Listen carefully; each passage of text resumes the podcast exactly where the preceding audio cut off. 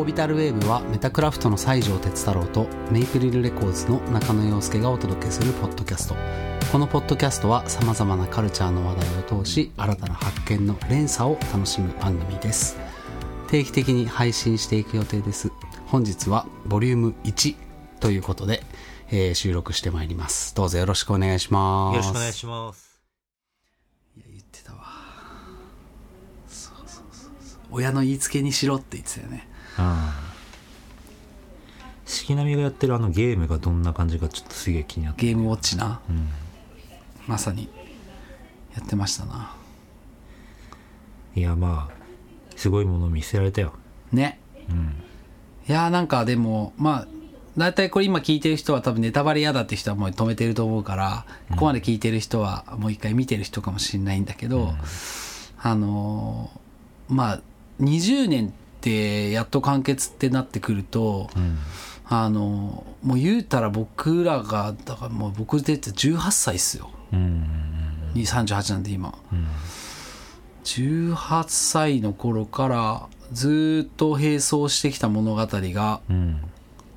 今終わったっていうその日が、まあまあコロナ緊急事態宣言延長明け、延長延長が発表されたのがで2週間ですよねここから、うん今日から2週間みたいな感じだから、このコロナの真っ只中に一人の少年のまあこのモラトリアム 童貞がうん。こう終わりを告げるという物語を見させられると。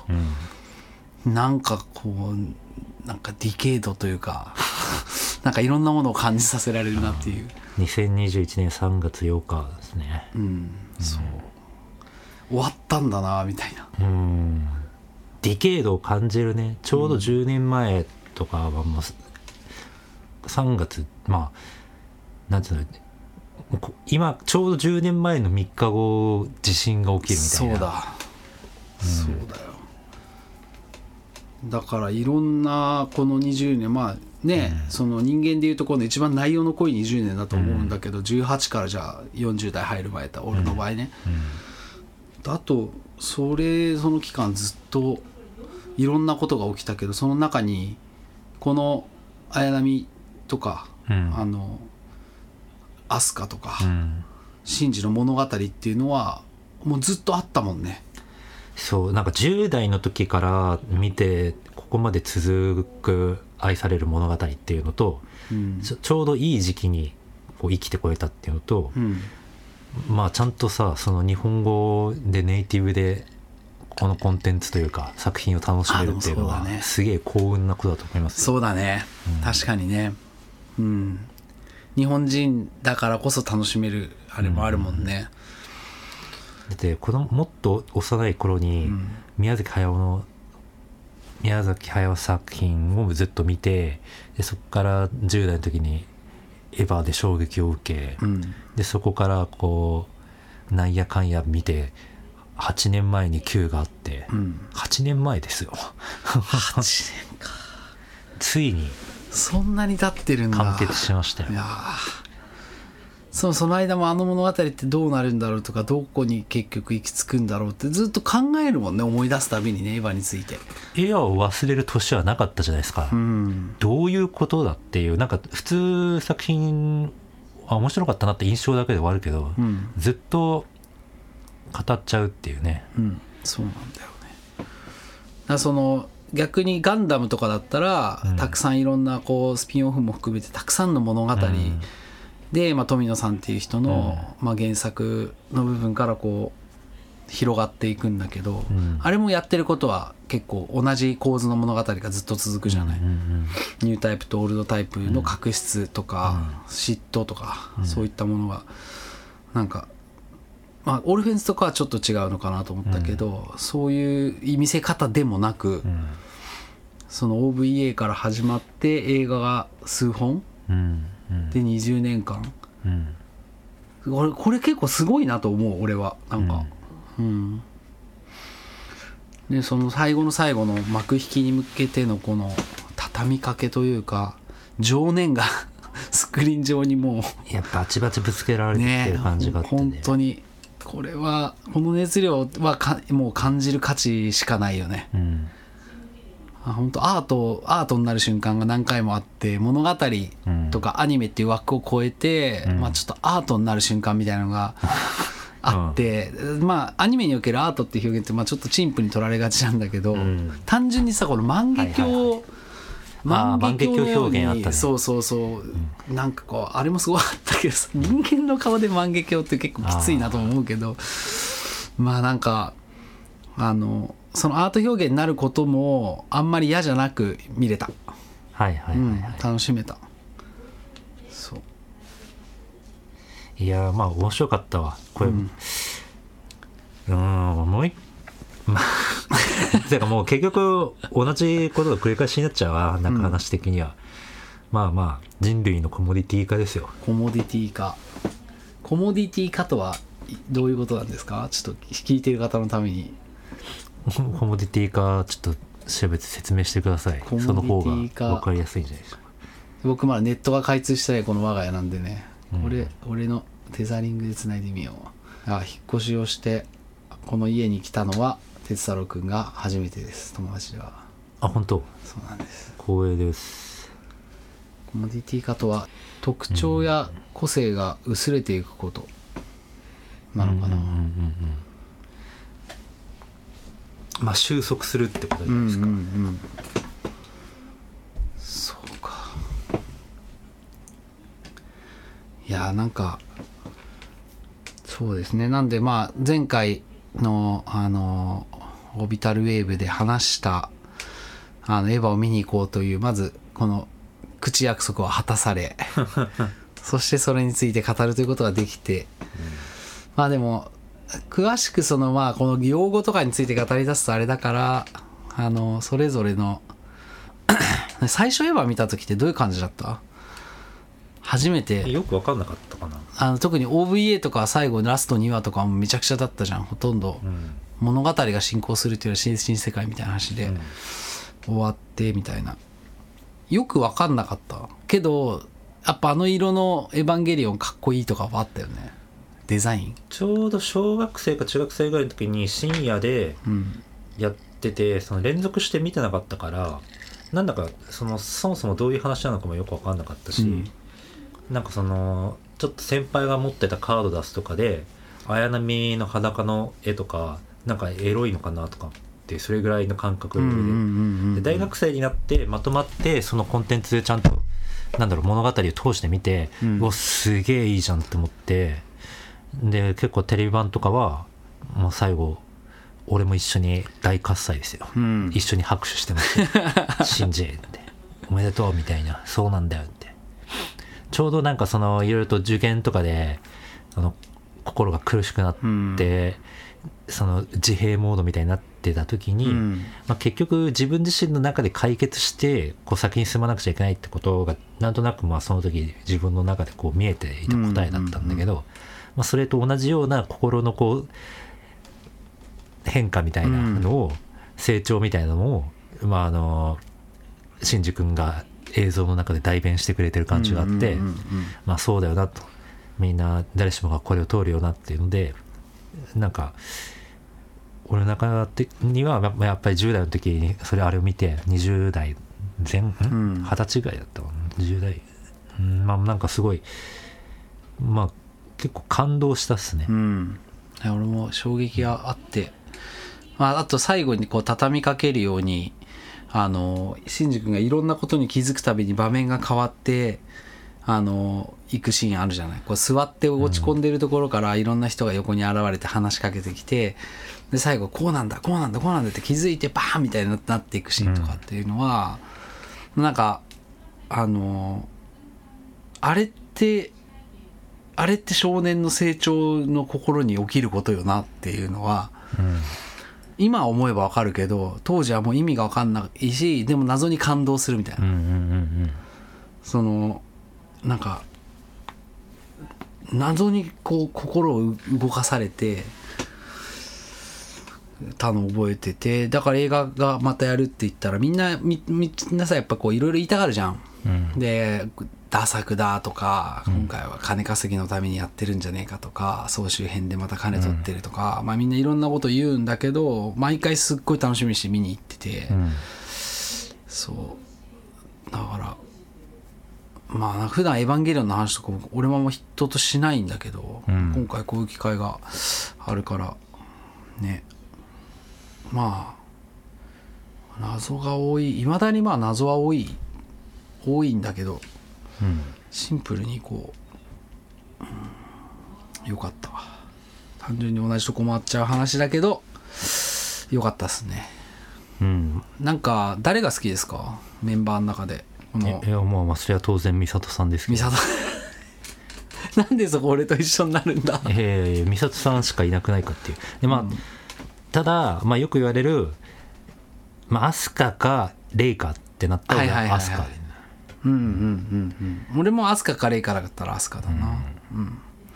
てかねその今回はうん、もういろいろとファンサービス前半の方でしてしてもういいよねってなって最後アスカとレイっていう2人の僕ら世代のこうセックスシンボルみたいなやつらをもう卒業しようっつってうん、強制的にこの2人を視聴者卒業させるっていうのは、うん。ちょっとまああのでもすがすがしかったです、うん。そうですね。あとでもうなんかさ巻波となんかいい感じになってるラストはなんか意外性が高かった。そうだね。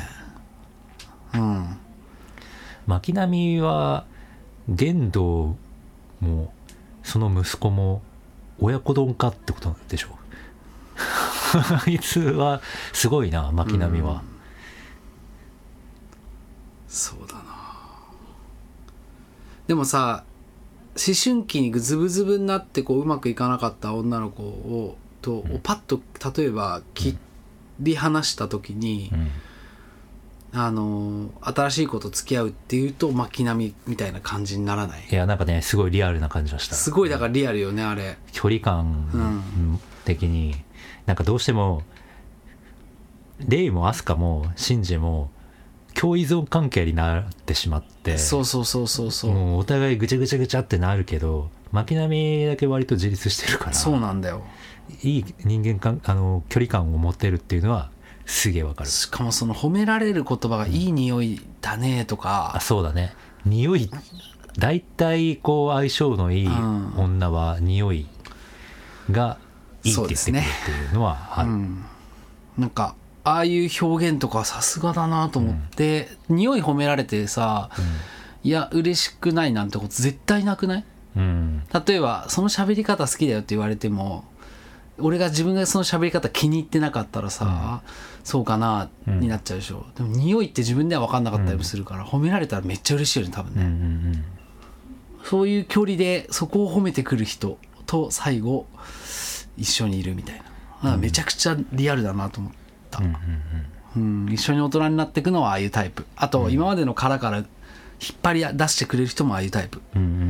こういう俺ってこういう人間だよなこんなことしちゃったしあんなことになっちゃったしみたいなんでこうなってる人を全く別の角度からボンと引っ張り出してくるのがああいうタイプの人、それそういう人と旅に出れるとまあ新しい旅としては楽しくなるんだよ人生が。ちなみにレイもアスカもこの2人も卒業した感じがあったよね。なんかこうレイも供養されたっていうかそうだね。その人間の村でうん。人間らしさを知ってありがとうっていう別れ方をしたしなんか四季並みの方もうん。好きだったよっていうちゃんと真に告白できたしでそれで散っていったわけだし、うん。まあなんか2人とも供養なんか心残りみたいなものをきちんと供養させてもらってで視聴者もうん。もうこのオナニーアイドルたちからはもう卒業しっていう もう優しく肩を叩かれたって感じ。あの領事梶領事が、うん。あの男の子の息子にはもうぶっ倒すぶん殴るか肩を叩くかしなくちゃいけないんだみたいなことを言っていたって、美里さんが言うじゃない、うん。そういうことを視聴者に対してされてんだなっていう感じはああその意見は意外とツイッターとかでも多そうだな出てきそう。あそう。そのそれが、まあ、庵野からのメッセージみたいなことを言っている人を叩いたりしてる構図が出てきそポンポンと。もういいだろうと。うそうそう。アスカもレイももういいもう卒業してやれよと もう散々こき使ったろこの2人って。本当にこき使われまくったじゃないですかいろんな意味でこの2人は。うん。そうだね。こういろんなさまざまな神事というよりしろをもとに、うん。日本中の男児のもう古希の対象だったわけですよもなるほどね。うもうしごかれまくったわけですよ この2人はもう何度も殺されて、そうっすね。何度もこうオナニーの対象にされてですよ。もうそろそろもう解放してあげようこの2人。もうそろそろいいだろうと、うんっていう感じでした。そろそろもう巻き波でいいじゃんみたいな 感じで終わったのはまあ良かったなと。俺はすがすがしいと思いましたそうだね。よかっったね、終わり方も、あの最後のあの最後の最後もすごい。最後ねあの、うん。Z 会なのか何なのかの CM みたいな感じでそうそうそうそうそう。そう通信教育の CM みたいな感じで終わったじゃないですか。あれあのもう前もさずっとリアルの現場を映すみたいなのちょいちょいやってたじゃん、はいはいはい。そのアニメじゃなくてリアルを映すみたいなのは,、はいはいはいだその手法がまた最後にちょっと蘇ってきたりして、うんうんうん。まあ面白かったな。これはなんでまあしっかりとまあやっぱアニメってなるとやっぱ終わってなんぼってとこもあるわな、うんうんうん。そのちょっと未完成の2時間のえその実写版の映画みたいな感じで終わらせてほしくはないよアニメは。うん。やっぱ終わってほしい。うんらその終わりっていうものがあって始まるその物語があるっていうふうなはい意味で言ったらもうこれは完璧、うん。俺の中ではなんかおおって感じだったな。とりあえずね疲れた。そうだね。頭使ってこっからさらに喋るっていうね、またあそうそうそうそう。いやなんかその美里さんがうん。梶良二が男の子には肩を叩くか倒すか？なんて殺すって。殺すって、うん。殺すか肩を叩くかしなくちゃいけないんだみたいな。それしかできないみたいなこと言ってた、あれのこれの解釈もちょっといろいろと持ち帰ってうん。一回整理したいけど、そうなんだよな。これはこう視聴者に叩きつけられているような感じがしたんだよな、うん。うん。そこにメッセージを感じたわけね。殺された気もするし肩を叩かれた気もするんだよ、うん、男の子。うん。男の子の成長って難しいんだよなきっと。複雑なんだろうな。ここまでみんなこじらせずには豊かに大人になってる人たちもいるんだろうけど。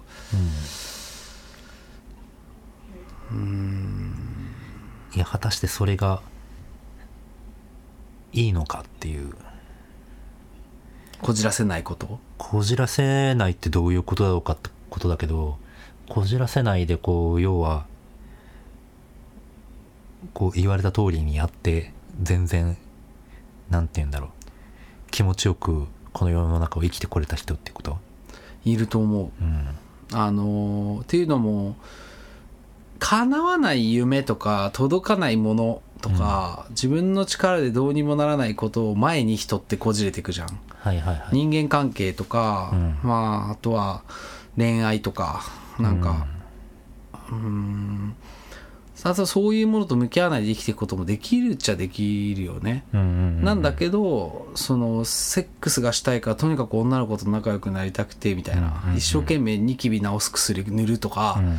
そういうところから始まってさこううん。手が汗すごい汗かくの恥ずかしいから、うんいつもハンカチ持ち歩いてるとか、なんかそういうちょっとこう思春期特有のああいうものうん。から派生して初めてじゃあ自分を受け入れてくれた女性とか初めて自分に好きって言ってくれたとか、初めて好きになったとかっていう女性との間で起きる出来事うん。とかでこじれてくんよねなんか。うん。でどうやってさやっていいか分かんないからなんか間違ったことして悲しませちゃったりとか、うん。あとはいたずらにすごい心をかかき乱してくる女の子ともいるじゃうんうんうんうんでそういう子に出会ったせいで友達を亡くしてみたりとか。うん。そういういろんな経験をして、まあ、こじれ見事にこじれながらうん。みんな大人になっていくし、うん。あと絶対何者かになれると思っているのに、うん。どんそれ何者かになろうとしてやってるけどなかなかそれができないとか、うん。そう。だからみんなエヴァに乗ることはできるんですよ。うん。なんだけどい碇シンジ君はそういう特権を持った子供みたいなうん見方をしちゃううんうんうんでもみんな乗るべきエヴァはあってみたいな話もあるわけじゃん考え方によっては、だからそのそういうでもこじれみたいなのはみんながあるかって言われると特殊だなとも思う。うん。まあ。ここまで周りが干渉してくれて関わってくれて厳しい言葉もかけてくれて優しくもしてくれてみたいな環境にいない人もいっぱいいるしね。うん。うん。うんなるほどね。そうそうそう。特別扱いされとんなっていう見方をする人もいっぱいいるだろうなとはうん。思うけどまあ確かに真珠は特別だったな。特別扱いされまくってんな。そう最後はまあ結局鍵だからさ、常に鍵として機能してるから。うん。もうみんなもういいよっていうもうお前は頑張ったみたいな感じになってたかだからさなんかもうシンジの性格をみんなが知り尽くしてる、らこんなに愛されて大事にされてあのすごい愛されてたんだよ。あの Q とかも結局みんなから愛されていたって話なんだよ。ねみんな冷たくなったりはしたけどね、うん。裏返しでね。うん。そうそうそう。なんかでもそれぐらい愛される価値がまあ一人にはあるよとか。まあでもあのピンクの髪のたらこ唇の女の人はうん。本気で嫌ってたね、そうだね。最後まで最後まで嫌ってた。あいつ名前なんだっけか。ちょっと忘れたけど。あれもできる子だったねすごいね。うんあいつらは最後美里さんが一人残ってみんな脱出ちゃんとできたのかどうなのかちょっとよく分かんなかったな。ていうか結局あれなんか世の中世界のいろいろとルールが書き換わってうん。エヴァに乗んなくていい世界みたいなのができたってはなったけどあれって結局こう世界線的にみんな記憶を持ってあの世界にいるのかな。それとももう全くなかったことのエヴァとかがなかったことになっている世界なのかなっていうのがすごい気になる、ねえどうなんだろう。一応救命ポットがさあの村に刺さるシーンはあったじゃん。ああ5本トントントントントンって、だから一応あったっけのそんなの？あったあった。あのシンジたちが、うん。シンジがずっと立ち尽くしてたあそこのもネルフの本部ががあったとこの施設みたいな老築化した廃墟の前にうん。5本救命ポットが刺さるシーンが。あ一応宇宙からあそこに刺さってるっていうところで最後の最後そういうシーンがあったかな、そう。でもみんな記憶があるのかとかはちょっと分かんないね。あ、うん、なんか、うん。そうインフィニティっぽいやつがなんか結局人間に戻ってうん。空からブワーっていっぱい降ってくんじゃん。うん。あれ落ちて死なねえのかって俺普通に思ったけど。あれが人間になったかは別として、多分あれはた多分やっぱ肉体を持って AT フィールドを持った人間としてまたみみんなが行き来する世の中になるよっていう表現なのかなと思った。うん。均一化されたものだったのが個性を持った形を、色とりどりの形を持った人間と生き物がいる世の中にまた戻るよ。っていう表現なのかなと思ってた。コモディティ化が崩れたわけですそうそうそうそう。最後にやっぱりみんな個性のあるものを世の中に戻るみたいな。いやまあ CG パートのあのもうやりすぎなぐらいのあの感じとかもねよかったわ、うん。その8年前前および20年前を知ってるだけにありだわってなった。うん。うん。あえてやってるっていうふうにちゃんと伝えられるようには仕上がってたな。よかったな。結構俺歯の時もあのあっていうか洋介君ってあれえーっとエウレカセブンって見てないんだ。エウレカはね見てないんですよ。もともと僕はアニメ畑では全くないので。エウレカって結構まあエヴァからいろいろ撮ってる、うん。ほとんどあれってオリジナリティがないというかいろんな、うん。面白いめちゃくちゃ面白いんだけどすごいサンプリングで成り立ってるみたはいいな、はいはいはい。めちゃくちゃサンプリングとマッシュアップの極致みたいなうん。アニメーションなんだけど、なんか逆におーなんかその歯の時も最後シンジが手突っ込んで綾波助けるシーンとか、うん。ちょっとなんか逆にエウレカっぽいなって思ったり。ああと今回そのあれあれレイが最後 LCL 化してパチンって外ける前に、うん。黒いプラグスーツが白くなるとことか、はいはいはいはいはい。ああいう表現もちょっとエウレカっぽいなってなるほど、じゃまなんかあそこは影響し合ってんのか？かな制作陣の中に何かまあやっぱりそういう同じような人たちがいるのかもしれない、うんうんうんうん。いや最後のさだからエンドロールの長さとかも尋常じゃなかったよね。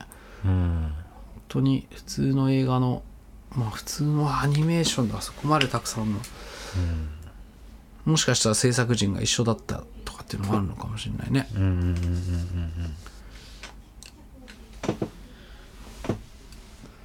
まあというわけで僕たちは今日は公開初日エヴァを見てきたと。うん。うんてかな いやまあいいや。ちょっとなんかあのクレジットの中にすごい気になるいろいろと知り合いの名前とかあ本当？いやいっぱいいるんだろうなと思ってなんか何人かいそうだなと思本って。当にいいと思って。鉄皿君は。いやいや。まあでもちょっともうこんなところで。そうだね。エヴァはこんな感じにして、うん。じゃああれだね。えっといつもの定型トークになるんですけど課題コンテンツえー僕が映画の名前を教えるのが遅れたために鉄太郎君に僕が教えたやつは まだ見てもらえてないのでこれは次回に持ち越しということで、えー僕は、えー、鉄太郎君からいただいた「ドラゴンクエスト・ユア・ストーリなんかエヴァとかドラクエの話ばっかりしてるとすごいオタク感がやばいけど。ー」いやいや大丈夫です大丈夫です、ユア・ストーリー見ましたよ、うん。楽しかったですよ。あそう。なんだけど、あ、最後、あれあれあれってなって、それいるってなったのは確か。そう。いやあれは俺的にはすごくひどかったから。逆おすすめでした、うん。うん、ただそれだけ、なんかあの時おすすめコンテンツだと聞かれて特にパッと思いつかなかったから逆おすすめコンテンツとして「Your Story」はもうマジでひどかったって話だったんですけど、いうん。あれでも途中までは楽しく見てたんでしょ？やそうそうそうそうそうなんで？みたいな あの、塩、柱に、あの、石にされるシーンとか結構好きだった。よくできてんな、みたいな。でまあでもちょっと、あの、そう、なかなか見るタイミングがなかったから、一人の時に小分けにして見てたけど。うんうんうんうんてか今このラジオの撮り方で思ったけどそのエヴァとかもうん。ヤストリとかも最初に概要を喋るといいのかもしれないねエヴァとはみあたいな、そうだね。エヴァンゲリオン。まあ本当に、じゃあ次からそうしよう。うんうん、あのいきなり話されても分かんないっていうのもあるうもんね。んうんうん OK 次からそうしよう。いやというわけでオービタルウェーブ、第0回おおよび0回を終わったい第1回目なのか。は、えー公開初日にエヴァを見に行きましたという話でございましたが、まあ、今後なんかちょっとずつゲストなんかも呼びながら、まあ、ここに来てもらってもいいしうん。うんねなんかリモートでも参加でも全然いいのかもしれないけどちょっと機材がねまだまだねだからここっていうのは中野陽介さんの自宅でですね。そうです。引っ越してきたばっかりの。来ていただいて。ちょっといい家ですね。初めての自分の部屋ですよこれ。めっちゃ見晴らしが良くって。ね。すごい渋谷の街が一望できるような。そうじゅまあ逆側だけどね、うん。渋谷の逆サイだけど。渋谷の悪いところがね 一望できるまあまさか自分がこんなところにねあの住むことになるとはね、まあ全然思ってなかったですよ。なんだけどいいチャンスをもらったと思ってこの部屋でたくさん制作をしていきたいと思います。うん、この辺はもうすごいやばそやばい、うん。まあなんとか生き延びていきます、ここで、まあ家の中は安全だからね。そうそうそうピストルで撃たれて死なないように。すぐすぐピストルで新宿はピストルが撃ち合ってるとこだと思ってたんでしょ？あそうそう。言ってたよね。レプリカントでねいや大丈夫でしょう。意外と人も多いし住んでる人もたくさんいるし。あ心配なのがまあこの辺はちょっと心配ってエリアはあるから そこだけはうまく避けていこうかなと思ってるけど誰かが映画見てるのここからすごい丸見えだな。そうなんだよ。プロジェクター映して見てる人いるでしょ、うんあそこに。そうなんだよ。やば。みんな結構開放的な暮らしをしてますよ、うん。まあなんでテサロ君はまた来てください、はいはい。次の収録の時も。はいはいはい。また、じゃあ次回はまあこっから次の収録までの間には話すこんな話をしようぜっていうのが出てくるといいよな。うんうん。まあでもゲストゲスト選び会にする。次回は、うん。あこっからゲストについて話すとまた1時間かかっちゃうからはいはいはい。ゲストを誰呼ぼうみたいなこんな話できたらいいよねみたいな回にする。まあね。まあどうだろうな。濃い友達が多そうだからね。いやもうそれだったらもう連れてきたいかなって感じはするかな。連れてくる？いきなり。うん、あそれもいいかもね、うん。やってみないことにはねその2人以外のトークっていうのもねうん、分かんないしね。OK じゃあちょっと次はもしかしたら2人以外の人がうん、来てはいお話できるかもしれませんというところで。今日はもう疲れた。今日のところは エヴァの余韻に浸りつつはいはい。酒でも飲んで、ゆっくりしましょうということでありがとうございました。オビタルウェーブでした。中野洋介でした。ありがとうございます。あ哲太郎です。どうも。ありがとうございました